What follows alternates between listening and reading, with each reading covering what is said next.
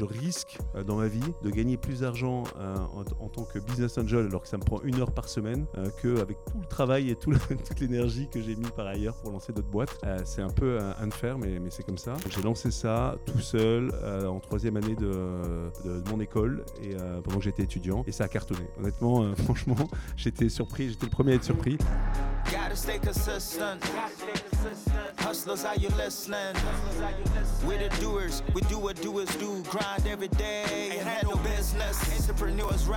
Not wasting time.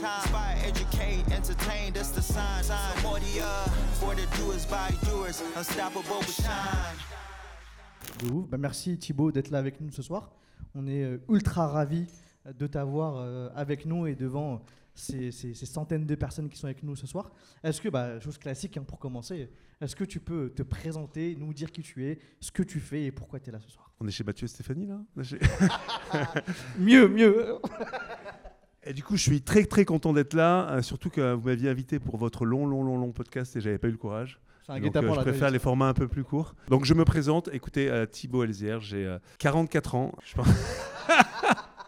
je pense que je suis de loin le plus, vieux de la salle. Euh, écoutez, je suis, euh, je suis né dans un petit village euh, du sud de la France. Et maintenant, j'habite à Bruxelles, donc j'ai fait un grand écart. Les gens de mon village se posent la question de savoir pourquoi j'ai fait ce move.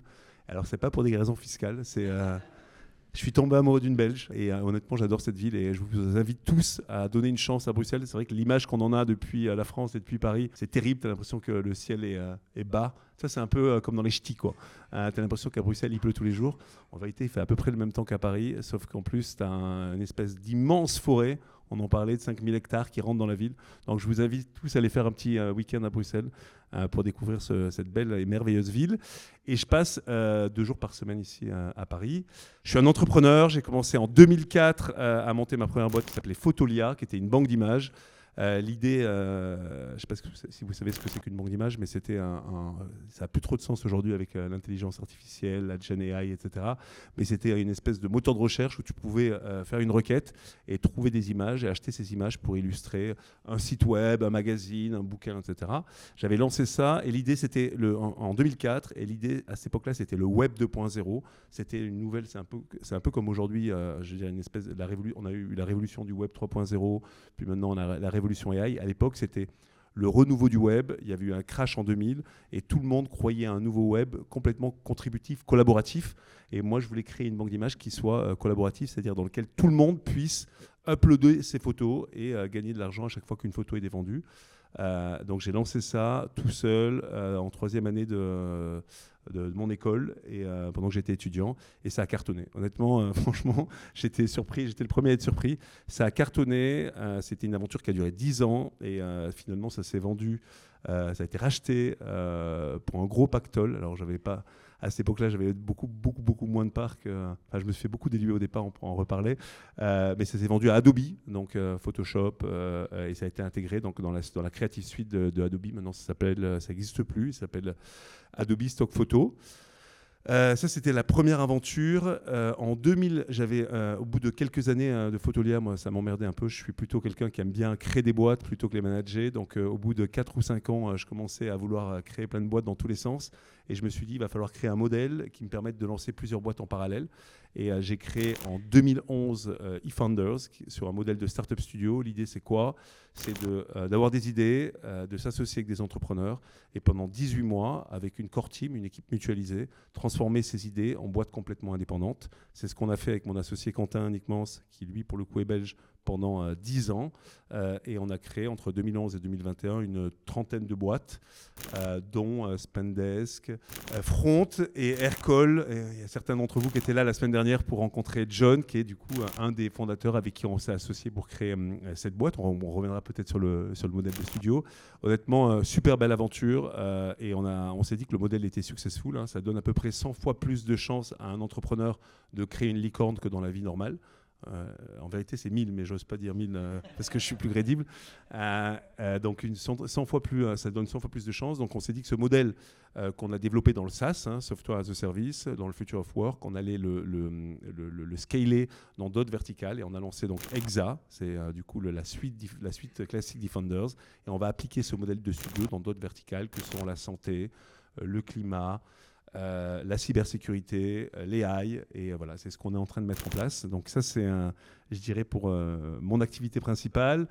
En parallèle de ça, moi, j'ai touché, j'ai vendu la première fois une partie de ma boîte Photolier en 2009, et depuis 2009, du coup, je suis business angel. J'ai investi dans 250 boîtes en business angel entre 2009 et, aujourd'hui. Ça fait beaucoup parce que j'ai commencé il y a longtemps et j'ai jamais, j'ai jamais vraiment arrêté. Franchement, c'est en plus d'être assez passionnant et de permettre de se tenir au courant un peu de l'actualité et de, rencontrer des entrepreneurs, c'est un actif euh, euh, hyper intéressant euh, financièrement. C'est-à-dire que je risque dans ma vie de gagner plus d'argent euh, en, tant que business angel alors que ça me prend une heure par semaine euh, qu'avec tout le travail et toute l'énergie que j'ai mis par ailleurs pour lancer d'autres boîtes. Euh, c'est un peu unfair, mais, mais c'est comme ça. Et je fais deux petites activités à côté, après je m'arrête là. Je développe une voiture électrique qui s'appelle Kate. L'idée c'est d'imaginer le la voiture, que le futur de la voiture électrique c'est pas Tesla et des gros tanks électriques, mais plutôt des micro-voitures. Donc je suis en train de développer une espèce de micro-voiture parce que je suis persuadé que dans euh, 4 ou 5 ans, on aura tous des voitures qui feront moins de 3,50 m, moins de 450 kg sans batterie et euh, qu'on utilisera euh, pour euh, la mobilité quotidienne. On reparlera certainement aussi. Et une deuxième activité que je fais avec mon frère dans l'hospitalité, donc complètement dans un autre domaine, où on, donc aujourd'hui, alors c'est dans l'hospitalité de luxe. Aujourd'hui, quand vous voulez partir, quand vous avez de l'argent et que vous voulez partir en vacances, vous avez deux options. Soit vous louez une baraque, soit vous allez à l'hôtel. Dans l'hôtellerie de luxe, il y a une offre euh, vraiment mature qui existe aujourd'hui en Europe. Et euh, dans la location de maison, l'offre est un peu, euh, je dirais, amateur. Donc, on s'est dit qu'on allait créer une collection de maisons. Donc, on achète des baraques. C'était ma découverte avec l'immobilier. hein. On achète des baraques, on les aménage, on les décore. Et moi, je suis un féru d'architecture, d'artisanat d'art et d'art. Donc, du coup, ça me passionne. Et on a créé une collection privée de maisons à louer. Et en 18 mois, honnêtement, j'ai découvert un nouveau secteur. Et on a créé, on commence à créer un, un peu notre, euh, notre petite bulle dans, ce, dans le sujet. C'est assez intéressant parce que c'est complètement différent de la tech, c'est beaucoup plus tangible, beaucoup plus matériel, mais moi ça m'excite pas mal. Puis travailler avec son frère, c'est quelque chose. quoi. Le nom du, du projet, si les gens veulent checker les maisons? Iconic, Iconic House. Ouais. Iconic House, on a euh, quatre maisons euh, en ligne, et, enfin en ligne, c'est plus qu'en ligne, hein, ça prend un peu de temps, et, et sept maisons en tout qui vont arriver. Ça a l'air d'être peu, mais ça demande un travail de dingue. C'est des biens qui coûtent hyper cher. Moi j'ai cru, j'ai découvert les banques à ce moment-là. C'est-à-dire que j'avais, moi j'avais l'habitude de lever de l'argent avec des VC, tu vois, où tu dois euh, vendre ta vision, etc. Et tu ressors. Et c'est plutôt facile. Et en fait, quand tu pitches chez une banque, c'est pas du tout la même chose. D'ailleurs, tu pitches pas une vision. Si tu pitches une vision, ils te prennent pour un taré. Et euh, je leur disais, ouais, euh, euh, 25 houses by 2025. Quoi, tu vois, les mecs, ils me disent, le mec est, est complètement taré, mégalo. En fait, il faut leur expliquer que tu vas acheter une maison et leur donner exactement la liste des gens qui vont la louer pendant la, euh, la prochaine année. Quoi, tu vois. Donc, j'ai, appris énormément de choses. L'immobilier, j'y connaissais rien. Euh, d'ailleurs, j'ai demandé pas mal de co- conseils à Jonathan Geloff, dont c'est un, peu la spécialité. Euh, et, voilà. Donc voilà, j'y suis. c'est ce que je fais aujourd'hui, quoi. Trop cool. Et peut-être qu'on repasse, euh, il y, a- beaucoup de choses dont on peut discuter. Au départ, tu as lancé Photolia, première aventure, énorme succès. Euh, à partir de quand tu lèves des fonds, sachant que ça, ça décollait euh, assez vite quand tu étais étudiant Comment tu te trouves dans une situation où tu es très dilué? Enfin, Qu'est-ce qui s'est passé un petit peu pendant ces dix années? Ok, on va essayer d'être rapide. Euh, écoute, moi, j'avais pas compris euh, qu'on, enfin, je, je, je lançais pas une boîte pour gagner de l'argent. Donc, j'avais rien compris à cette histoire d'equity. Et à l'époque, euh, non, vraiment, je, je savais pas. Maintenant que je réalise, hein, je savais pas ce que c'était que l'equity et je savais pas que pour gagner de l'argent en entreprenant, il fallait voir des pourcentages d'une boîte. Quoi. Il faut savoir qu'à l'époque, l'écosystème était beaucoup moins mature qu'aujourd'hui. Tu vois bon, bref, mais j'étais quand même paumé. Euh, et euh, euh, j'ai donné 50%. À, l'époque, il fallait un capital pour lancer une, une boîte, une SARL, il fallait un capital minimum de 15 000 balles, 15 000 euros. ok et il y a 7 500 euros que tu devais apporter en cash et 7 500 euros que tu pouvais apporter en industrie. Moi, j'avais zéro. Mes parents, ils avaient zéro. Et donc, du coup, j'ai apporté 7500 euros en industrie, c'est-à-dire parce que j'ai appris à coder et j'ai développé le site web. Et j'ai trouvé un ami qui a mis 7500 euros pour 50% du capital. Donc, Donc je suis lui, il a parti. pris, 7000, il a pris 50% Je suis pas- dès le départ. Je suis parti, euh, je suis parti, euh, euh, je suis parti avec 50% de ma boîte. J'ai eu de la chance, par contre, et, et c'est hyper important dans la vie, les choses à la fin, c'est c'est qui qui disait ça? Je crois que c'est Steve Jobs. Parfois, tu te retournes et tu relis les points. Mais j'avais fait un stage trois ans avant dans une petite start-up euh, d'hébergement en ligne qui s'appelait Amen. Et j'avais rencontré deux, euh, les deux fondateurs et je les avais recontactés à ce moment-là.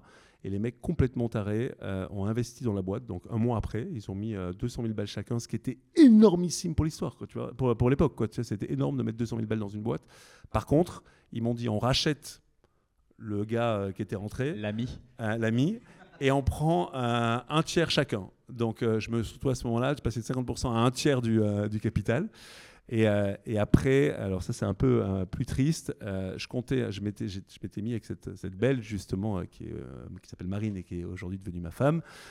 Et je comptais sur son père parce qu'on a eu besoin d'argent assez rapidement. Euh, je comptais sur son père pour remettre au pot. Le problème, c'est qu'il a eu un petit accident d'hélicoptère euh, voilà, l'année en 2005. Et, euh, et du coup, je me suis fait rediluer. Eux ont remis 200 000 euros et j'avais vraiment aucun pouvoir parce que j'avais pas d'argent par ailleurs et que c'était pas possible. Il n'y avait pas de business angel, il n'y avait pas de fonds. Tu savais pas du tout à qui t'adresser. quoi, Tu vois. Donc, euh, honnêtement, je suis pas du tout frustré d'ailleurs de cette histoire. Je m'en suis super bien sorti et ça a été la plus belle aventure de ma vie. hein. Je raconte juste les, les détails. Et je me suis retrouvé avec 15% du capital. Et euh, par contre, l'avantage, c'est qu'on n'a jamais levé d'argent. C'est-à-dire qu'en 2009, on a fait une. euh, En fait, c'était un business model complètement rentable, euh, comme on n'en a jamais vu, ouais, comme j'en ai jamais vu depuis, en, vérité. Et, c'était très, très, très. ça, ça- ça dégageait beaucoup de liquidités, si bien qu'il y a un fonds d'investissement en, en 2009. Bah, c'est un peu l'aventure. Euh, euh, votre aventure aussi à vous. hein. Euh, il y a un fonds d'investissement en 2009 qui s'appelle TA Associate qui a racheté la moitié de la boîte. Euh, donc là, c'est à ce moment-là que j'ai touché une première partie, euh, la première fois que je touchais de l'argent. Pour la petite anecdote d'ailleurs, complètement dingue, j'ai vu cet argent sur mon compte et pendant 15 jours, j'osais plus traverser la route. J'avais peur de, de mourir et de ne pas pouvoir profiter de cet argent, quoi, tu vois. Je sais pas, ça, après ça a été un traumatisme, ça a duré 15 jours, j'étais, mais c'est vraiment un toc, quoi, tu vois. euh, et euh, après, c'est- ça allait mieux. T'as commencé à dépenser Hein, euh, non, écoute, je l'ai pas dépensé. Je savais pas, tu sais, quand j'avais euh, 20, euh, 29 ans, j'avais vraiment pas besoin de quoi que ce soit. Et du coup, j'ai tout placé dans un pote qui m'a dit Tu dois mettre tout dans Berkshire Hathaway. Un Berkshire Hathaway, c'est Warren Buffett. Comme moi, j'étais dans la tech, etc., il m'a dit Écoute, ça va edger, ça va contrebalancer complètement et tu vas avoir un portfolio diversifié. Et honnêtement, ça a été un super investissement euh, parce que ça a été un, très bon rendement. Il était dans les banques, dans les assurances, complètement un domaine que je connaissais pas forcément. Et, euh, euh, qu'est-ce que je racontais? Et voilà. Et donc du coup, on a fait une vente en 2000, euh, 2009 à TS Associates, puis on a revendu 50% de la boîte. Enfin, les 50% qui nous restaient, enfin, on est passé de la moitié à la moitié à KKR. Euh, en 2014, en 2012, et après il y a Adobe qui a racheté à tout le monde. C'est pareil. Du coup, j'ai euh, touché euh, cet argent de manière progressive, ce qui m'a permis aussi d'apprendre à, à savoir quoi faire avec. Quoi. Ce, qui est- ce qui doit être très très dur, c'est enfin très très dur, on s'entend. Hein. Et c'est les, les gars qui touchent 120 millions comme ça du jour au lendemain, ça Très doit être un peu traumatique. Hein. Ouais, c'était compliqué. Euh, euh, non, non, non, non, mais euh, c'est Nous, franchement. on peut pas se joindre dans la conversation. Non, non, non, ouais, non, mais évidemment, jour, évidemment ça nous fait jour. tous rire. Mais, mais c'est c'est- les mecs, moi j'en j'en connais certains dont je ne citerai pas les noms, ils sont toujours en dépression deux ans après, quoi, tu vois. Et euh, en vérité, à la fin, tu as juste envie d'être heureux, tu n'as pas envie d'avoir du pognon, quoi, tu vois. Donc si le fait de toucher 100 millions sur ton compte, euh, ça te rend malheureux, euh, c'est dommage pour toi, mais c'est triste, quoi. Et quand il y a les, euh, les différents rachats, est-ce que tu, tu restes dans la boîte? Tu es encore opérationnel? Tu es 50-50 Enfin, ça se passe comment? Non, alors j'ai fait semblant d'être. En fait, au premier, au premier achat euh, en 2009, j'étais déjà, j'avais déjà envie de faire autre chose. Et euh, je suis resté dans la boîte euh, en mode président, euh, genre euh, président du conseil d'administration, le rôle honorifique. Mais mais, mais j'étais, parce que vis-à-vis des salariés, j'étais là et je m'occupais du paiement des factures. Euh, alors que c'est vraiment pas du tout mon sujet. Et pourquoi je m'occupais du paiement des factures? Parce qu'on recevait tellement. En fait, on était dans 25 pays et on faisait de la pub online, mais surtout papier, dans plein de magazines. Et honnêtement, on recevait des factures euh, du Japon, de Pologne, etc. Tu comprenais rien sur les factures. Et il n'y a que moi qui savais plus ou moins dans quel pays on était, sur quel magazine on, euh, on advertisait. Tu vois Donc, pour pas se faire en- enrouler, c'est moi qui étais euh, responsable de vérifier facture par facture que le- les paiements étaient légitimes. Et, euh, euh, mais à ce moment-là, j'avais déjà envie des velléités d'entreprendre et j'avais lancé une boîte qui s'appelait Ziloc, qui était euh, une place de marché de la location en- de particulier en particulier. C'était l'idée d'un eBay. Alors, je sais qu'eBay, ça, a vieilli, hein, mais à l'époque, eBay, c'était vraiment la boîte magique, quoi, tu vois. Et eBay, c'était autour de l'achat et de la vente. Et l'idée, c'est de faire, la même chose autour de la location et permettre à n'importe qui d'aller euh, mettre en location sa perceuse. Et finalement, je suis parti au bout de deux ans parce que ça allait pas assez vite, mais ma cofondatrice Marion Carrette a pris la partie voiture et a créé euh, et, euh, et on a créé a pris Ziloc voiture est devenu Wicar qui a été revendu après quelques qui est un concurrent de Drivey et qui a été revendu quelques années plus tard à la SNCF quoi. Donc c'était une super aventure. Et, moi, à partir de là, j'ai commencé à vouloir. J'avais plein d'idées qui sont nées de l'histoire de, de Photolia. C'est-à-dire que la meilleure manière pour pouvoir avoir des idées, c'est pas d'attendre qu'elles arrivent, c'est de faire autre chose. Tu vois. Et euh, pendant, le, pendant la, vie de Photolia, j'avais plein de pro- problématiques. Il faut savoir qu'à l'époque, je vais emmerder tout le monde avec ça, mais euh, euh, quand tu gères un business, il n'y avait pas de, SaaS ou de software disponible. Donc la moitié de ton temps de développement, tu développais les outils dont tu avais besoin pour pouvoir répondre à tes clients, euh, encaisser tes paiements, euh, faire tes factures, etc. Et c'est toutes ces idées-là qui, ont, qui, ont, fait, qui sont devenues les cinq premières idées du studio eFounders. Aircall, euh, Mailjet, Textmaster, il quoi Front, c'est vraiment les, les, les, les- quatre boîtes qui, qui sont issues directement des idées, enfin des problématiques que j'ai rencontrées pendant l'histoire de, de Photolia. Et comment est-ce qu'on en vient à se dire, bah, au lieu d'aller euh, fonder l'une de ces boîtes et régler une problématique, comment est-ce que tu te dis, bah, moi, je vais lancer une tonne de boîtes en même temps et je vais voir comment ça se passe? Comment tu te dis, euh, tiens, je vais lancer un startup studio? C'est de la mégalomanie un petit peu, je pense. Non, c'est pas que de la mégalomanie. Il y a plusieurs choses. Honnêtement, c'est comme d'habitude, hein, tu te retournes un peu puis tu réfléchis à pourquoi tu as fait les choses, parce que c'est pas évident sur le moment. Euh, D'une part, tu sais, quand tu as monté ta première boîte et que ça s'est bien passé, euh, tu as un peu la pression pour la deuxième boîte. Quoi. Et du coup, euh, euh, j'avais peur de choisir euh, la mauvaise idée. Donc je me suis dit, ben, le plus simple, c'est de faire 30 boîtes, comme ça, il y en aura forcément une, qui fonctionnera. Ça, c'était une chose. D'autre part, j'avais 15 000 idées. et, et moi, ce qui m'amusait, c'était surtout le départ. Je l'avais vu dans l'aventure Photolia, alors que ça cartonnait, Photolia, mais vraiment cartonné. J'ai, rarement vu une boîte cartonner comme ça. Euh, euh, au bout de 2-3 ans, ça m'a désintéressé, quoi, tu vois. Donc, ce qui m'avait. euh, on pourrait croire qu'une boîte qui fonctionne, une boîte qui, qui galère, tu peux comprendre pourquoi tu te, t'en attaches pas, mais une boîte qui cartonne, tu, pourrais comprendre qu'on on s'y intéresse. Moi, je m'y intéressais plus, quoi, tu vois. Ce qui m'intéresse, c'est les 18 premiers mois, tu vois. Donc, je cherche un modèle dans lequel je puisse mettre beaucoup d'énergie sur les 18 premiers mois et pas sur le reste. Et, et la dernière chose, je trouvais que, en fait, j'avais, déjà créé un produit, tu vois, donc c'était et j'étais encore intéressé par la tech et par, mais refaire une aventure où je développerais quelque chose de euh, similaire, ça m'emmerdait un peu, quoi, tu vois. J'avais envie de faire autre chose et quand tu as développé un produit, tu as envie de développer quelque chose que je trouve plus noble, c'est développer une forme d'organisation. Donc, ce qu'on a développé avec, euh, avec eFounders, c'est un nouveau modèle d'organisation qui est euh, finalement une autre approche que celle de développer un produit où finalement c'est toujours la même chose. Tu développes, ça, je, banalise un peu, mais tu développes ton produit, tu fais du marketing, euh, tu recrutes. Il y a un playbook, il y a un mode d'emploi. Quoi, tu vois, quand tu veux créer un startup studio, il n'y a pas de mode d'emploi. C'est-à-dire que tout est différent, la manière dont tu t'organises, la manière dont tu vas euh, lever de l'argent, la manière dont tu vas recruter. Tout est nouveau, quoi. Et c'est ça qui m'excitait, et ça l'est encore aujourd'hui, tu vois. Bah, C'est c'est ce que j'allais te poser comme question, c'est que à cette époque-là, quand tu lances, est-ce que tu as des euh, inspirations de startup studio? Et surtout, est-ce que tu sais combien ça va te coûter et combien ça t'a coûté? Alors, ah oui, une des raisons pour lesquelles j'ai lancé aussi, je dois l'avouer, c'était que je me suis dit, ok, euh, j'avais quel âge? J'avais 30 ans.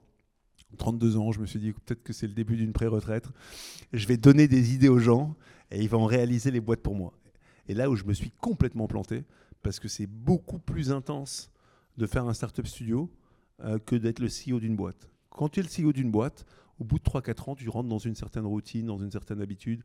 Quand tu lances un startup studio, tu es tout le temps dans la panique. Dans la panique des 18 premiers mois, tu vois. Tu es tout le temps. Alors, et c'est pas forcément de négatif, hein. Tu es, tout le temps dans l'euphorie, dans l'énergie. Et il faut, et c'est- il faut savoir, et ça, c'est un, truc que j'ai appris, c'est que, tu vois, on différencie deux types de stress, le stress positif et le stress négatif. Le stress positif, c'est l'énergie, tu vois, quand tu es super excité de quelque chose, et le stress négatif, c'est quand tu as peur du lendemain, tu vois. En vérité, euh, psychologiquement et euh, corporellement, c'est exactement la même manière. C'est exactement la même chose. C'est épuisant, quoi, tu vois, d'être tout le temps en surexcitation. Et, euh, euh, le truc où je croyais me mettre en pré-retraite, j'ai jamais autant bossé que les euh, 12 dernières années. Donc ça, c'était un mauvais, un mauvais choix. Par rapport au, au modèle, il y avait un modèle qui existait et justement qui nous qui s'appelait euh, Rocket Internet. Je ne sais pas si certains ont, connu ce studio, qui était un modèle qui a fait beaucoup parler de lui en, en bien, mais surtout en mal, parce qu'il a été beaucoup décrié. C'était un modèle allemand, les frères Sommer, qui copiaient des business dans l'e-commerce euh, qui fonctionnaient aux États-Unis et qui les transportaient en Europe, puis après dans les pays émergents. euh, dans les pays émergents. Et, euh, on s'est dit, on aime bien le côté parallèle entrepreneurship, le fait de développer plusieurs boîtes en même temps. Par contre, on est opposé à tous leurs principes, toute leur philosophie. On n'a pas envie de copier, on a innové. Donc on s'est dit qu'on jamais en partirait de quelque chose qui existe déjà. On essaierait de réinventer le- le- les modèles. C'est ce qu'on a fait sur chacune des boîtes. On pourra en parler, mais ah, sur chacune des boîtes qu'on a créées, de Front à Aircall, etc., on a cru euh, qu'on était les seuls, quoi, tu vois. Alors après, il s'avère quand tu te retournes que tu vois que, mais non, mais tu vois que les idées, elles appartiennent pas aux gens, elles appartiennent à leur époque, et que les idées, elles naissent tout en même temps, quoi, tu vois. Quand j'ai lancé Photolia, j'avais l'impression d'être le seul à, à innover. Je me suis retrouvé quatre ans après, on a été cinq ou six à faire exactement la même chose, sans être pompé, parce que euh, il n'y avait pas la même, c'était pas évident de détecter euh, la, concurrence à cette époque-là. Ouais, donc Rocket Internet, donc on a pris à revers complètement le modèle de Rocket Internet en disant on va innover plutôt que copier. Euh, on s'est dit donnaient, un- prenaient des consultants CIO euh, à qui ils donnaient 1,2% du, euh, du, du capital. Nous, on avait envie de travailler avec des entrepreneurs. Et pour travailler avec les entre- des entrepreneurs, il faut leur donner la majorité du capital. Donc on s'est dit qu'on allait donner la majorité du capital. Et troisième chose, et je pense que ça a été la chose la plus importante qu'on ait faite, c'est que Rocket Internet, ils incubaient leurs boîtes sur le long terme. Nous, on s'était dit que les boîtes, elles devaient être là pendant 18 mois. Et au bout de 18 mois, elles devaient quitter le studio pour créer leur propre culture, leur propre ADN et pas être sous perfusion de Defenders. Quoi. Et moi, la plus grande fierté que j'ai, c'est quand tu regardes un Aircall, un Front, un Spendesk, un Upflow, un Usign, c'est toutes des boîtes avec des fondateurs complètement différents, un ADN complètement différent, alors qu'elles sont nées exactement au même endroit. Quoi. En, vrai, ça me fait penser à Rocket Internet aussi racheter. Je sais pas si à l'époque racheter pas mal de boîtes. Ils ont un peu cette méthode-là euh, où pour gagner du temps, racheter une boîte dans un pays ou, euh, ou sur un marché. Et du coup, c'est quand même vachement distinct, je trouve, de eFounders, euh, le modèle qu'on connaît. Combien de temps ça t'a pris de vraiment modéliser ça? Je pense que quand tu t'es lancé, tu t'es pas dit dès le début, on va les on va les accompagner que 18 mois. Tu avais tout mis le playbook déjà de base sur papier? Non, écoute, on l'a fait, et puis on a vu euh, qu'au bout de 18 mois, eux en avaient marre. Non, mais au bout de 18 mois, si tu es tombé sur des bons entrepreneurs, euh, ils ont plus envie d'être avec toi, quoi, tu vois. Ils ont envie de vivre leur vie, euh, de sortir du nid et de vivre de leurs propres ailes, quoi, tu vois. Donc, c'est- entre 12 et 18 mois, ça se fait naturellement. Et nous, au bout de 12-18 mois, en fait, on a besoin de- de- de- d'associer, de, de récupérer des ressources pour les attribuer à notre projet, quoi, tu vois. Donc, ça s'est mis euh, naturellement.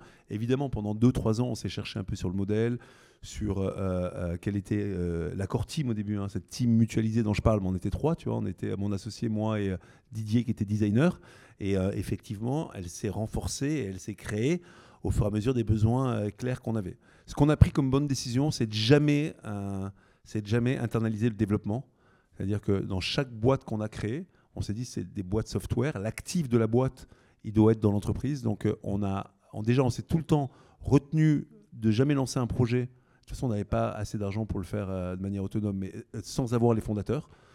Et un des fondateurs devait être le CTO qui lui-même codait le projet, tu vois.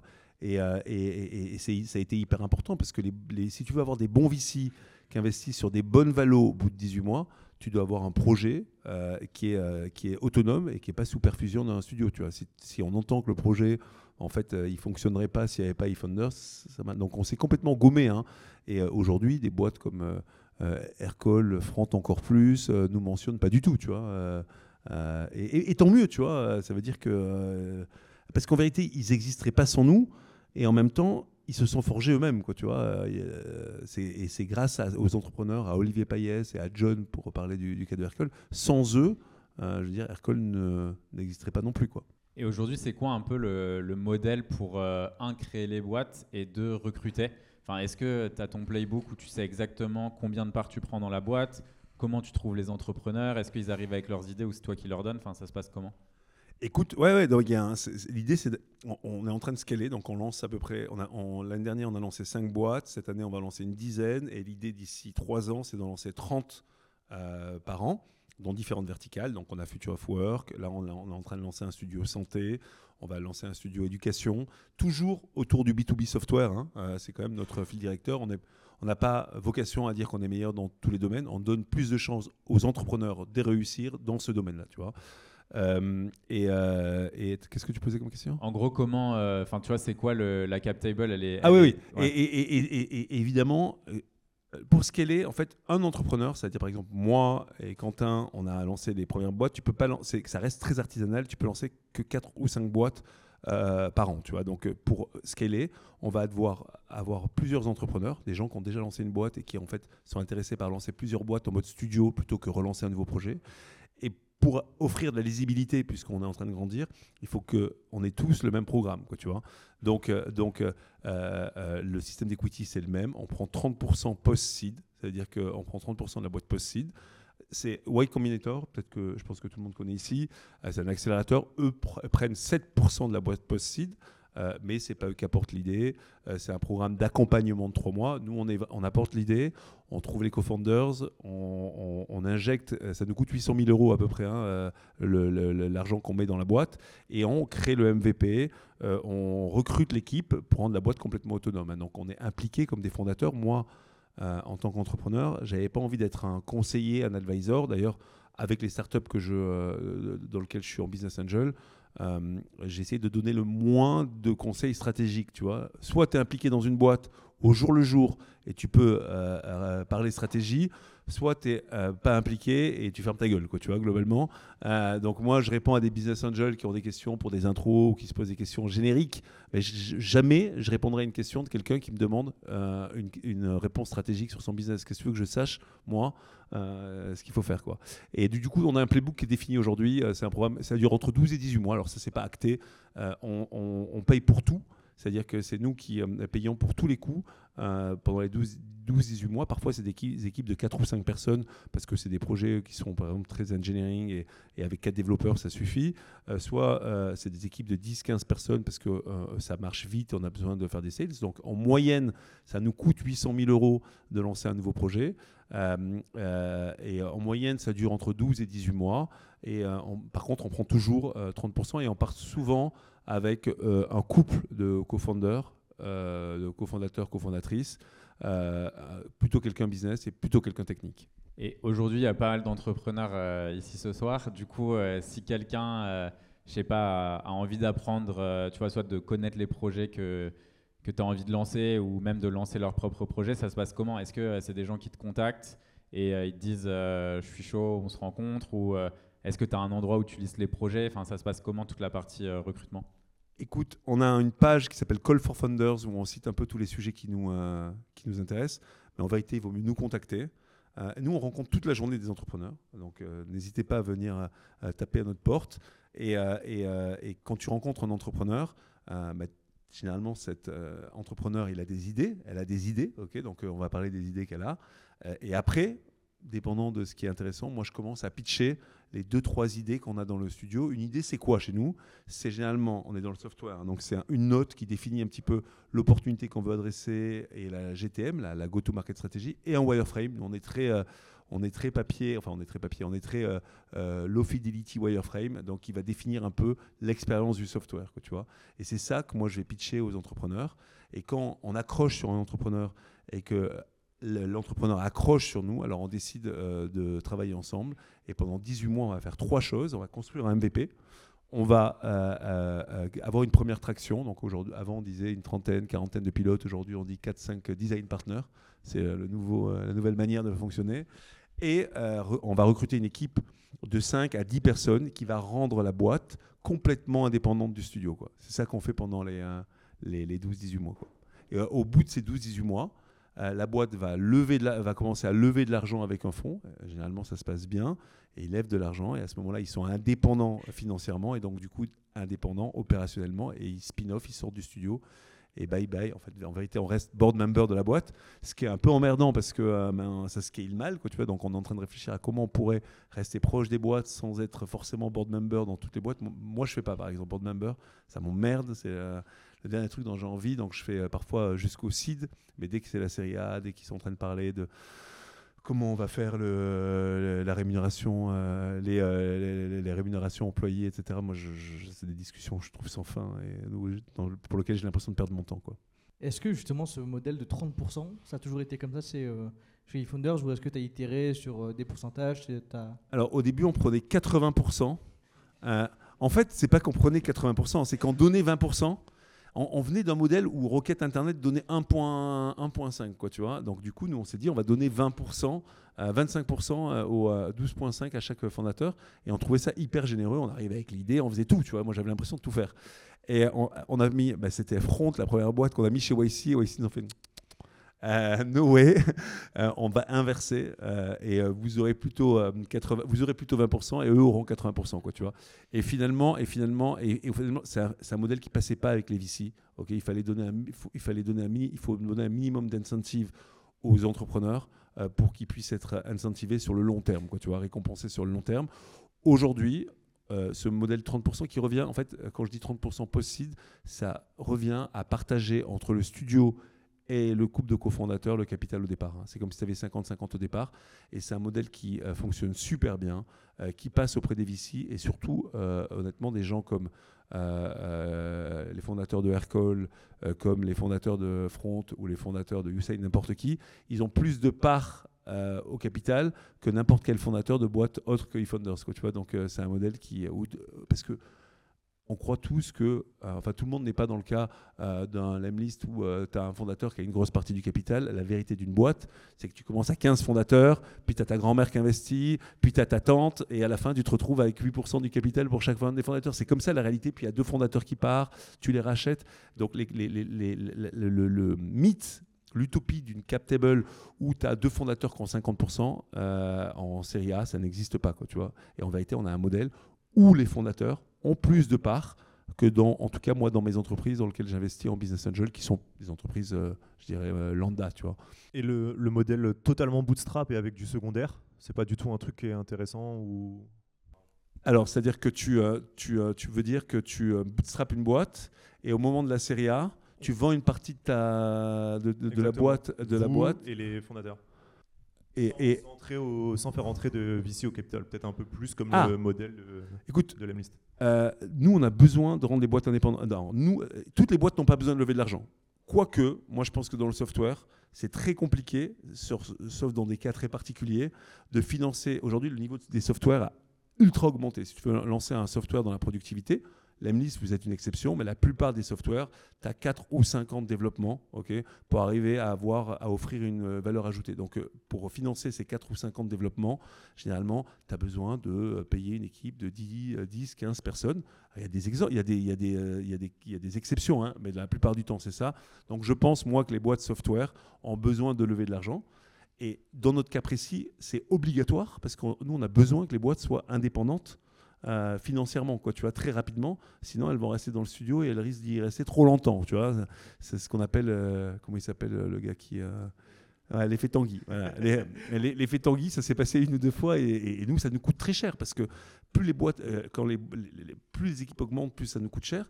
Et les boîtes en fin de vie, ben, chaque mois, c'est euh, 100 000, 150 000 balles en plus à rajouter. Quoi, tu vois Donc, euh, nous, on a besoin, en tout cas, et on, int- on- on- on fait en sorte que de, de faire des boîtes qui ont besoin du, du capital, de, de lever de l'argent. Donc, euh, notre modèle n'est pas compatible avec un modèle bootstrap. Quoi. Après, le monde a changé.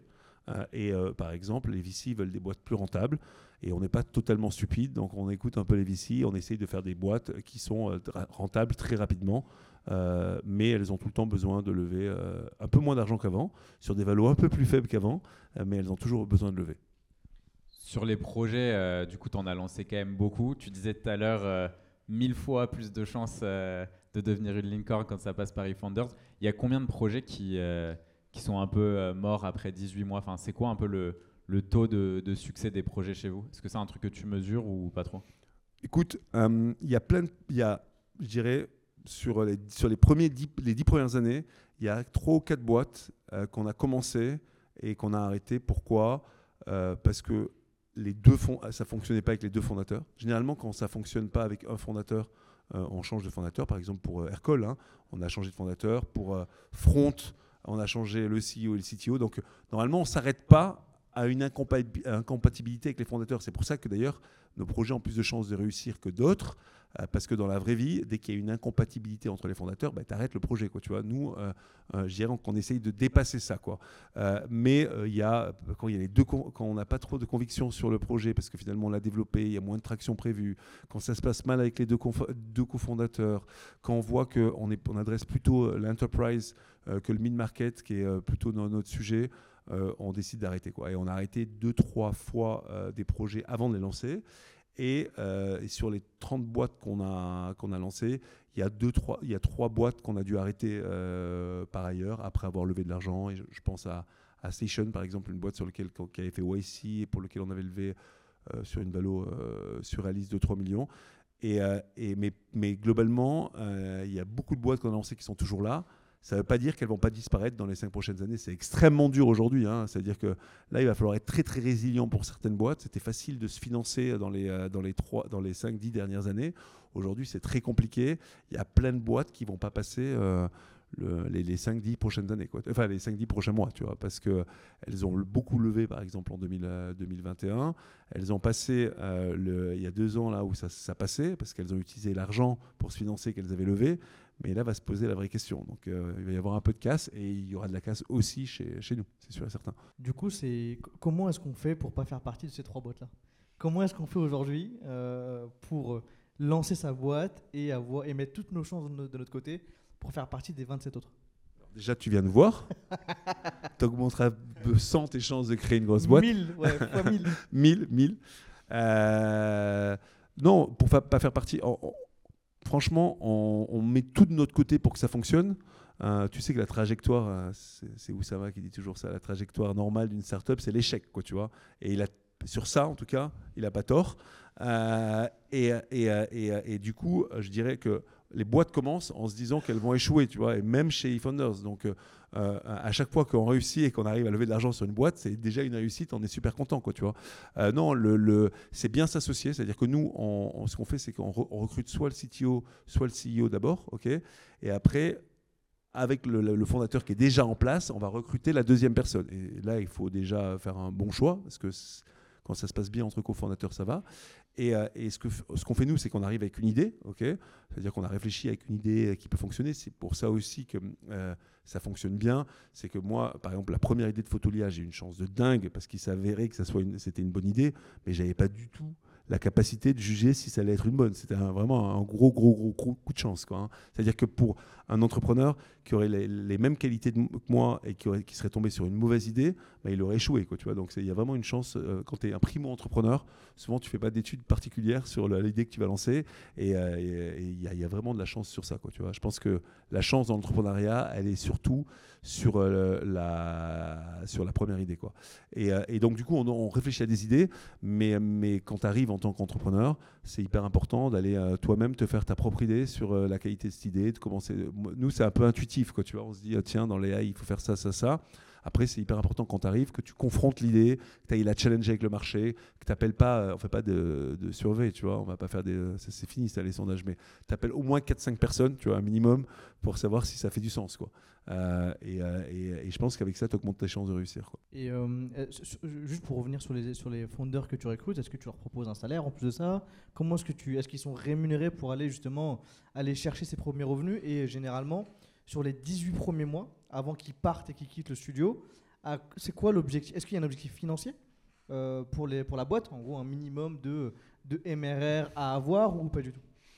Écoute, euh, oui, l'idée c'était de, de faire en sorte de pouvoir euh, travailler avec n'importe quel entrepreneur et pas forcément euh, un, un entrepreneur qui a 23 ans et, et qui a ni famille ni enfant et euh, qui a des parents euh, qui peuvent lui payer n'importe quoi. Tu vois. Donc euh, on a défini ce qu'on appelle le minimum viable salary. Donc dépendant de ta condition. Par exemple, Olivier, Olivier Payès, le cofondateur d'Aircall, il avait euh, 40 balais, euh, trois gamins euh, et une famille. Il était, et, du coup, il a été payé. Alors, c'est pas des salaires mirobolants. hein. L'idée, c'est que tu gagnes de l'argent parce que j'ai compris depuis hein, qu'un entrepreneur, ça gagne de l'argent pas avec tout son salaire, mais avec l'equity qu'il a dans la boîte. Mais euh, je sais pas, il facturait 5000 balles ou 6000 balles par mois, tu vois. Euh, si tu arrives, que tu sors de l'école, euh, comme Mathilde, euh, par exemple, euh, qui venait de sortir d'HEC, euh, qui, était, euh, qui, devait dormir, qui était en, en coloc euh, ou je sais pas où, elle n'a pas du tout besoin du même salaire. Donc l'idée, c'est un- d'un minimum viable salary, c'est-à-dire que tu peux venir chez nous et on va faire en sorte que tu tiennes. Et l'idée, c'est de te payer jusqu'à que tu fasses une levée de fonds.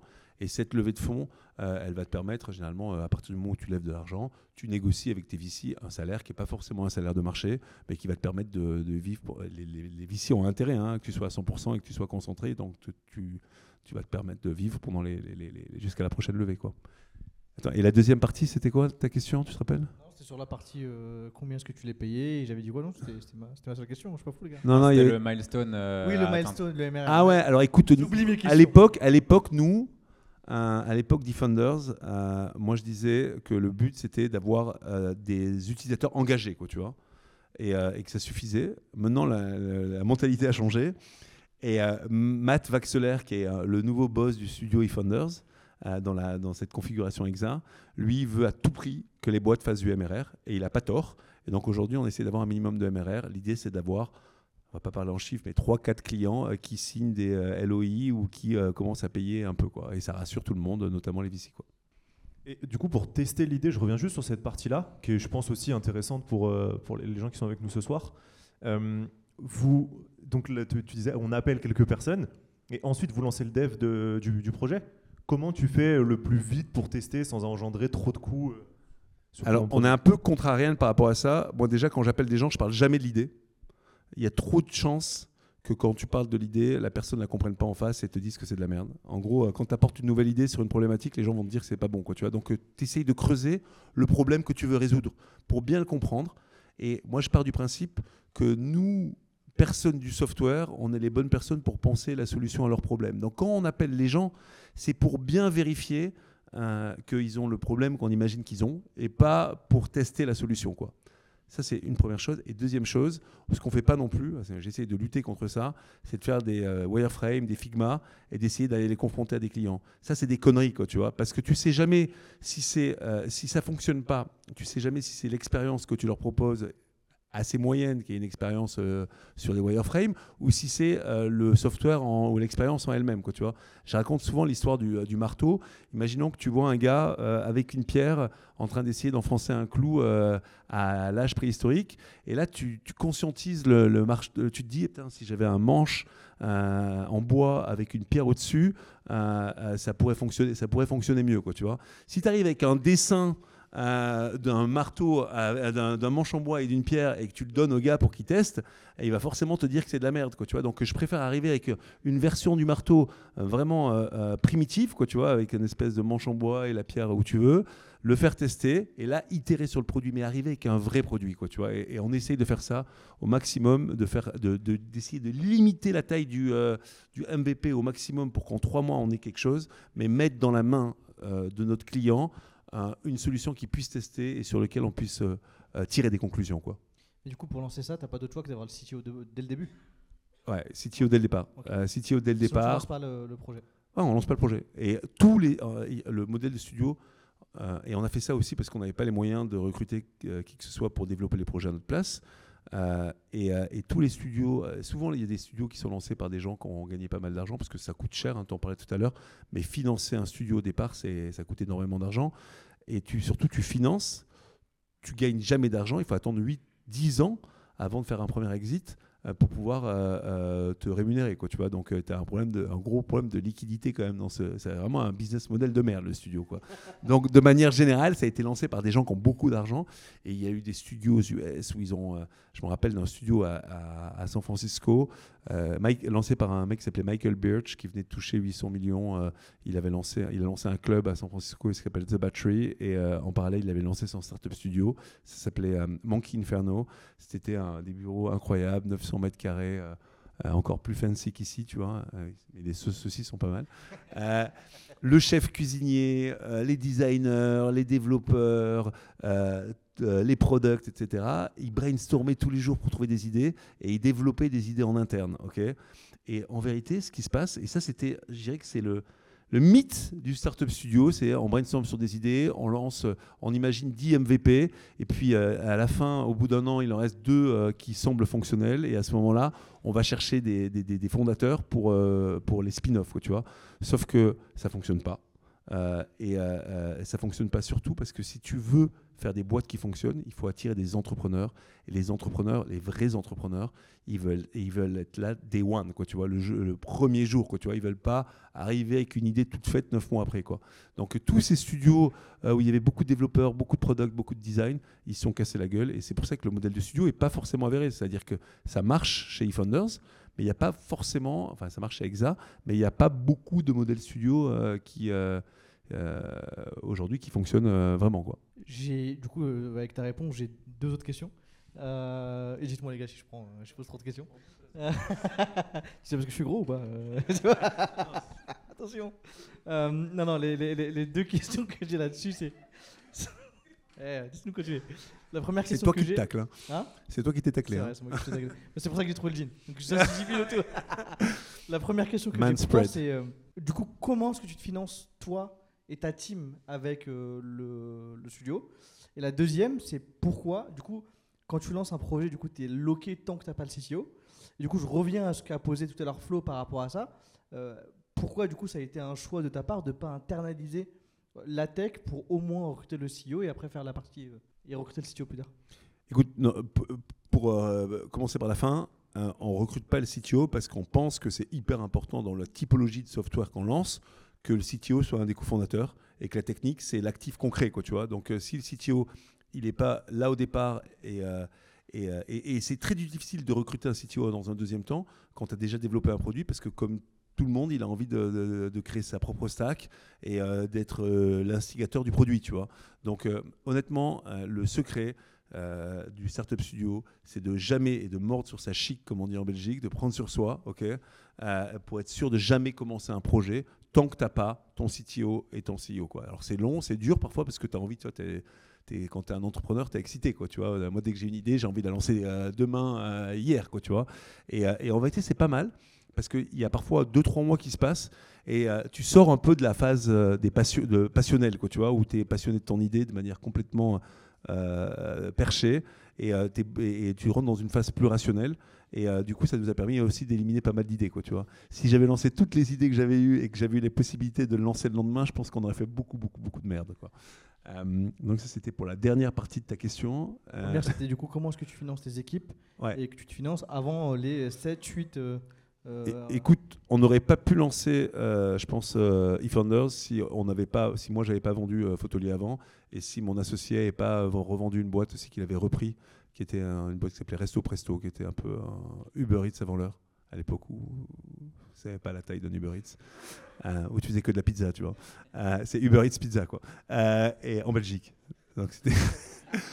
Mais bon, euh, ça a donné, euh, ça, a permis de financer les premiers 4 ans. Il faut savoir qu'au début, c'était avec des bouts de ficelle. hein. C'est-à-dire qu'on était trois, euh, qu'une boîte, ça ne coûtait pas 800 000 balles à ce moment-là. hein. Ça nous coûtait euh, quelques dizaines, euh, voire euh, peut-être 200 000 euros, tu vois. Mais on a pu mettre la mise de départ. Dès que c'est hyper dur de lever sur un startup studio, pourquoi dès que tu vas voir un VC, il dit non, non, moi le startup studio, j'y crois pas, je vais investir dans tes sous-jacents, c'est-à-dire dans les boîtes que tu crées. Quoi. Donc on a eu cette euh, rengaine tout le temps, tout le temps, tout le temps. Franchement, on s'est fait mais genre jeter mais par euh, toute la place. Du coup, on a, on a pris sur nous et, on, a attendu d'avoir un portfolio et on a valorisé ce portfolio. Et en 2016, on a fait rentrer euh, des, premiers investisseurs qui ont mis 10 millions d'euros, qui ont permis de financer euh, la suite. Et après, on a eu les premières ventes de boîtes, Mailjet, euh, Textmaster, Mention, euh, qui ont permis de rendre le studio viable. Et là, on refait, on est en train de relever de l'argent euh, pour pouvoir euh, scaler le modèle. Mais finalement, depuis lors, on est une boîte rentable. Quoi. Après, on s'est jamais versé, ce que je disais, ça fait 12 ans qu'on fait ça et on s'est jamais encore rétribué euh, à proprement parler. C'est-à-dire que chaque fois qu'on vend une boîte, on réinvestit tout l'argent pour créer de nouvelles boîtes. Quoi. Ça, c'est un truc auquel tu penses. Enfin, vous discutez de ça avec vos associés. Quand est-ce qu'on va commencer à prendre de l'argent? Alors ouais, on, on discute pas mal en ce moment. non mais on, a, on est dans une période où il y a, si tu si as des projets, si tu es un entrepreneur, euh, il y a d'une part des opportunités à saisir et en plus euh, il y a un énorme besoin de cash. Et, euh, donc ouais, on réfléchit pas mal à comment faire. Moi, je me, je me finance personnellement depuis les 15 dernières années sur, j'en parlais, hein, sur mes revenus business angel. C'est-à-dire que j'ai investi dans des boîtes. Et en fait, j'ai investi dans tellement de boîtes que euh, chaque trois semaines, enfin avant, jusqu'à deux ans, chaque trois semaines, tu avais une bonne nouvelle, quoi, tu vois. avais un entrepreneur qui t'appelait en disant, écoute, euh, je vais vendre ma boîte, etc. Tu lui dis félicitations et tu reçois ton chèque. Et c'est ce qui me permettait de financer euh, toutes mes activités par ailleurs. Et effectivement, cette source de financement, c'est un peu tari dans les deux dernières années. Donc voilà, on est tous un peu short en cash, chacun à ses niveaux, mais c'est problématique, quoi, tu vois. Et, euh, et généralement, les gens qui sont dans des industries euh, traditionnelles, ils vont voir des banques. euh, et, nous, on est dans la tech. la banque, tu vas la voir, elle te regarde, elle te dit, mais as, vraiment, tu as l'impression en France d'être en 2001, quoi, tu vois. C'est-à-dire qu'ils ne pensent pas que les boîtes de la tech pourront un jour devenir des grandes boîtes. Tu es, en train de leur dire, bah, attends, Meta, Google, Tesla. et non, bah non, Microsoft, c'est quand même les plus, gros, grosses, les plus grosses boîtes de, de la planète. Quoi. On est encore à l'âge de pierre aujourd'hui. Tu veux partager ton meilleur invest? Mon meilleur invest, euh, oui, oui, oui. oui, euh, c'était un coup de chance, ça aussi. Euh, je pense que c'est le meilleur invest qui m'a pris le moins de temps possible. C'était dans Notion. euh, en... Et. non, non, Ils ont tous commencé à calculer dans leur tête. là, Alors, euh, Franchement, c'était. monde l'utilise, donc... euh, C'était improbable. euh, c'était improbable. Ce sera la- le meilleur investissement ever. hein, ça, c'est sûr et certain. euh, et euh, je pourrais m'arrêter là. Pour la petite histoire, c'était assez marrant. C'était en, juin, euh, en, ju- en- en- en juillet 2016, je pense. Ils ont fait leur product hunt et il s'avère que moi, j'étais en train de euh, faire les wireframes euh, d'un logiciel qui, deviendra Slide après et qui était exactement la même chose. Donc j'ai dit à Ivan, je, teste le produit. C'était la première version. C'était juste un Evernote for Teams. Il n'y avait pas les bases de données, il n'y avait pas tout ce qu'on connaît aujourd'hui. Mais je télécharge le truc, c'est exactement ce que j'avais wireframé. Et il y avait une touche de génie dans euh, déjà, tu sentais que les mecs étaient bons. Et là, je contacte Ivan. Je lui dis, écoute, voici les wireframes de slide du projet que je veux lancer. Euh, euh, je vais pas le lancer, je préfère investir dans ta boîte. Il m'a dit, bah, ça tombe bien. Et en fait, ils avaient lancé en 2013 et ils avaient levé de l'argent à ce moment-là, mais ils, avaient, ils étaient tombés juste à un moment où ils en avaient plus, tu vois. Après, ça a été fulgurant la, la- la- la- la croissance, mais à ce- et euh, du coup, j'ai investi en plus mon plus gros chèque euh, de business angel ever. Je sais pas pourquoi. Je sais pas ce qui s'est passé à combien, ce moment-là. Thibaut C'était combien? Non, non, j'ai mis. euh, non, mais après, vous allez faire vos calculs. euh, j'ai mis, euh, non, j'ai mis 150 000 euros, qui est, qui est beaucoup, pour- enfin, ce qui est beaucoup pour un business angel de manière générale hein, en Europe aux États-Unis. euh, moi, quand je regarde dans les cap tables, quand tu mets 100 000 balles, tu es de loin le plus gros business angel, quoi. Tu vois, donc ça, reste un gros chèque de business angel. Généralement, je mets tr- entre 20, 25. Quand je crois, ça va être public. euh, bon, bref, entre 25 et, euh, et 150. Et, euh, et, euh, et, et sur une valo qui était euh, bah, dérisoire, euh, puisque c'était la valo de, de l'époque. Euh, et, euh, et, Tu qu'ils ont tous une question là. Et attends, attends, attends, attends. Et, du coup, euh, du coup, je me dis quand même euh, parce que slide, j'y crois. Enfin, moi, quand j'ai une idée, je dors plus, quoi. Tu vois, donc j'avais mes wireframes de slide et euh, c'était pour moi la révolution de se dire que euh, on allait la note, la note qu'on utilisait nous en tant que particulier. J'étais persuadé que cette, cette notion de note, on allait l'utiliser dans les équipes en entreprise, quoi. Tu vois, donc j'étais persuadé que donc je tombe sur Christophe Pasquier qui est après devenu le CEO, et je décide quand même de lancer Slide. Donc en août, je recontacte euh, Yvan, et je lui fais Ivan, et je lui fais, écoute, euh, deux options. A, euh, enfin, on va lancer Slide, je suis désolé, etc. On va essayer de ne pas être trop concurrent, mais a priori, on adresse plus ou moins le même marché. A, tu me rends, mon, euh, tu me rends mes euh, 150 000 euros et, euh, et, on part, euh, et on part pote, quoi, tu vois. B, tu les gardes, euh, et euh, tu m'envoies jamais d'investor report, quoi. Et il a choisi l'option B, quoi. Et, euh, chance. et il a jamais envoyé d'investor report à qui que ce soit de toute façon parce que et euh, non non et c'était une bonne histoire et euh, ça a été compliqué pour le coup ça a été compliqué pour Slide parce que c'est une super bonne équipe un super bon produit mais quand tu te retrouves fa- euh, face à un Notion c'est un peu comme quand tu te retrouves quand tu es HipChat à l'époque et que tu te retrouves fa- face à un Slack ça arrive pas beaucoup dans l'histoire du SaaS mais c'est extrêmement dur quoi tu vois et euh, et je pense que et, c'est d'ailleurs je, sur la parenthèse ce hype euh, qui est de SaaS il dure qu'un temps ça veut dire que Notion, c'est super, euh, ça s'est super bien développé, ça va continuer à grossir. Mais je pense qu'aujourd'hui, il y aurait la place euh, pour des alternatives à Notion. et que Slide, par exemple, a une carte à jouer. Je pense que si HipChat existait aujourd'hui, qui était un concurrent de, Slack, euh, ils auraient une chance parce que voilà, Slack, ouais, c'est bien, mais ils n'ont pas fait développer leurs produits, ils n'ont pas développé leurs produits comme on veut. Ça appartient, je crois, à Salesforce. Bref, on serait tous prêts à switcher sur un produit concurrent. D'ailleurs, on est en train d'y réfléchir euh, chez, chez Exa Vous avez encore des questions, les gars, parce que j'en ai une euh, pour enchaîner. sur la valo de euh, la valo de- Non, parce que. Non, sinon, tu l'aurais déjà dit. Euh, moi, le- la question que j'ai et que je me pose, c'est que tu as dit quelque chose qui est ultra intéressant au début du talk c'est que euh, les fondateurs, au début, notamment de Front et Aircall, parlent de toi, disent que bah, c'est avec eFounders qu'on s'est lancé. Et plus ça avance et moins ils parlent de toi. Comment est-ce que tu le vis, ça? Alors, c'est une bonne question. Euh, mal. Non, non, y y a- on en c'est marrant, on en parlait encore aujourd'hui. A le modèle de studio, c'est juste incroyable parce que tu es toujours dans l'aspect créatif de la génération d'idées, tu es dans la jeunesse des boîtes et c'est genre euh, des périodes qui sont euh, incroyables. Le- les, les deux problématiques, c'est la frustration. Tu remets les clés du camion à quelqu'un alors que tu as une vision et évidemment cette vision elle va évoluer et c'est heureusement quoi tu vois je veux dire si tu t'associes avec des entrepreneurs c'est parce que tu veux qu'ils s'approprient la vision et qu'ils la fassent évoluer dans leur sens quoi tu vois. Donc la vision de, Jonathan et Olivier la vision de Mathilde et Laurent la, vision de Rodolphe sur Spendesk ben, c'est une vision qui est pas exactement euh, moi celle que j'aurais développée. Euh, donc du coup c'est ça c'est un peu frustrant de voir que le projet va pas dans le bon sens. Et effectivement c'est très ingrat. Alors je fais souvent une métaphore mais euh, qu'il faut pas euh, ébruiter euh, c'est un peu comme avec euh, tes enfants, quoi, tu vois. C'est-à-dire qu'en vérité, ils te doivent tout, mais ils sont construits en même temps par eux-mêmes, quoi, tu vois. Donc euh, quand, je veux dire, quand tu racontes ce que tu, comment tu as réussi dans ta vie, tu parles pas tout le temps de ta mère, quoi, tu vois. Et, et, et en fait, c'est ce qui se passe, en fait. Et d'une part, ils reviennent pas sur la genèse, alors que par exemple sur YC, tout le monde en parle. C'est-à-dire quand tu as fait YC, tu l'affiches partout, etc. Alors que quand tu as fait eFounders, tu le caches. Il y a aussi un problème par rapport à l'idée, dans la mentalité des gens. Euh, euh, euh, l'idée fait l'entrepreneur.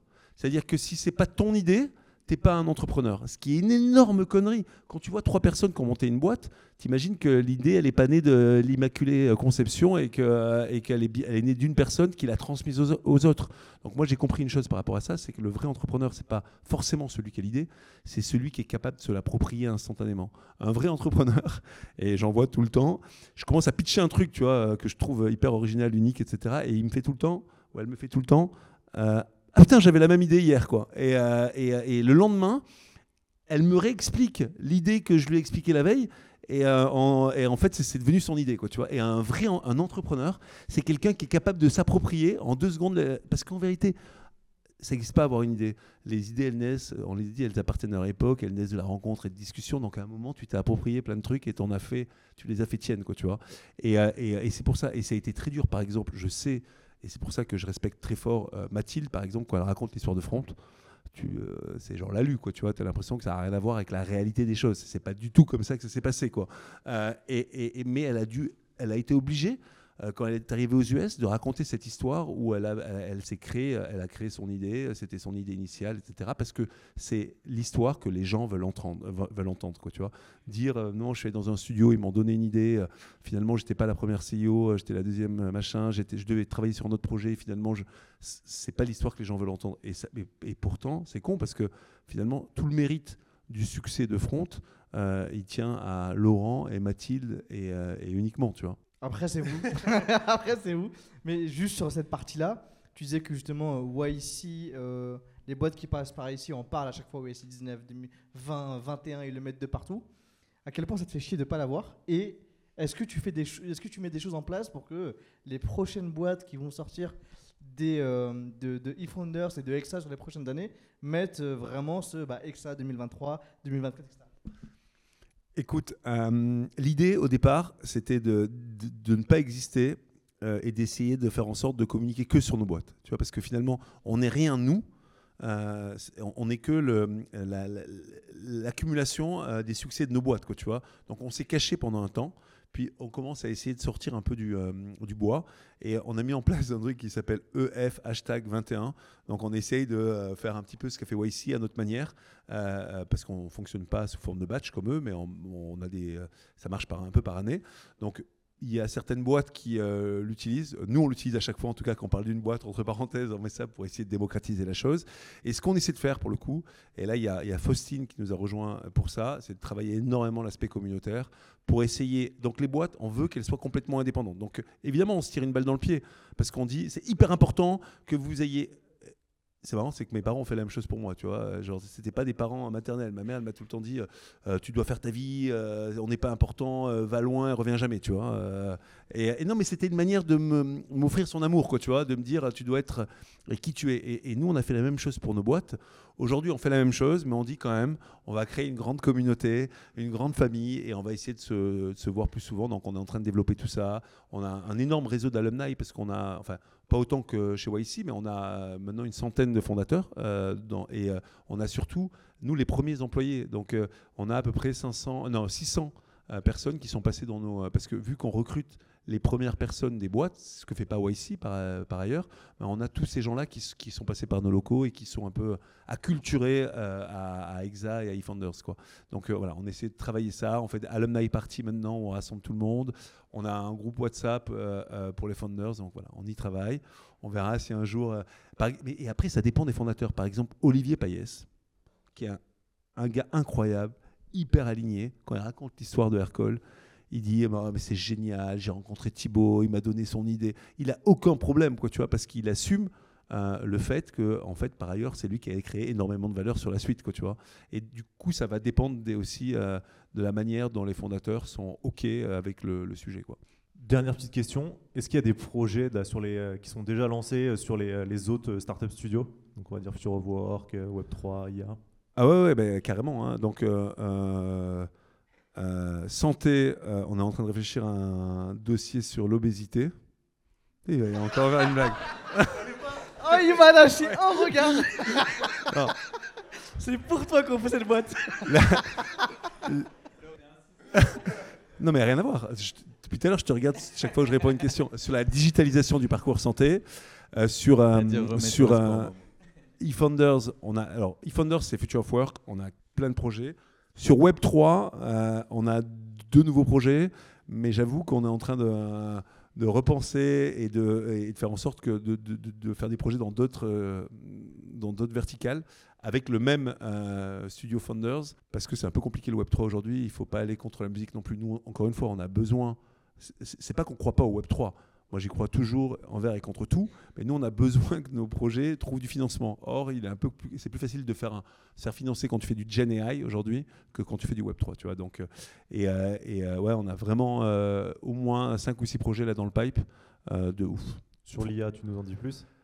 Euh, alors sur les AI, c'est assez compliqué d'imaginer des projets. En fait, on avait commencé l'année dernière à imaginer des projets et au bout de trois mois, le projet il était plus pertinent parce que les, les AI de nouvelle génération euh, permettaient de faire ce qu'on avait prévu. Tu vois Donc euh, nous, on a envie, c'est un peu technique, enfin pas du tout technique d'ailleurs, mais on a envie de, de créer un nouveau modèle de distribution. En fait, les AI, ça va se commoditiser, c'est-à-dire que tous les modèles, ChatGPT, etc., avec les Hugging Face, tous les modèles publics, etc., il n'y aura pas vraiment de valeur ajoutée à, créer un nouveau modèle. Donc ceux qui vont gagner, c'est ceux qui vont être capables de les distribuer.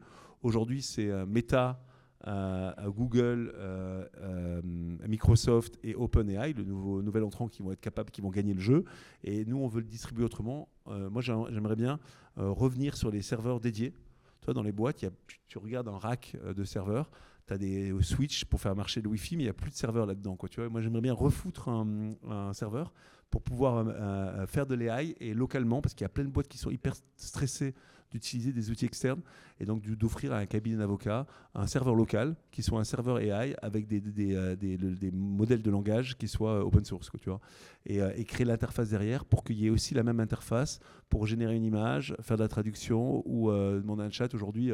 Pour faire de la traduction, pour faire une image, tu vas sur Discord avec, euh, il faut savoir prompter sur euh, sur Midjourney, quoi, tu vois. Pour aller euh, faire de la traduction, tu vas chez DeepL. Pour aller faire du chat, tu vas chez ChatGPT et essayer de créer une interface commune, un peu de chat for Teams. Et euh, voilà. Et on a, franchement, il y, a- quelque chose à faire là-dedans. On est, on est assez excité. On en a parlé toute l'après-midi là. Je suis encore, je suis encore tout bouillant, quoi. On va pouvoir passer aux questions-réponses, mais avant ça, s'il vous plaît, un maximum de bruit pour Thibault Elvire.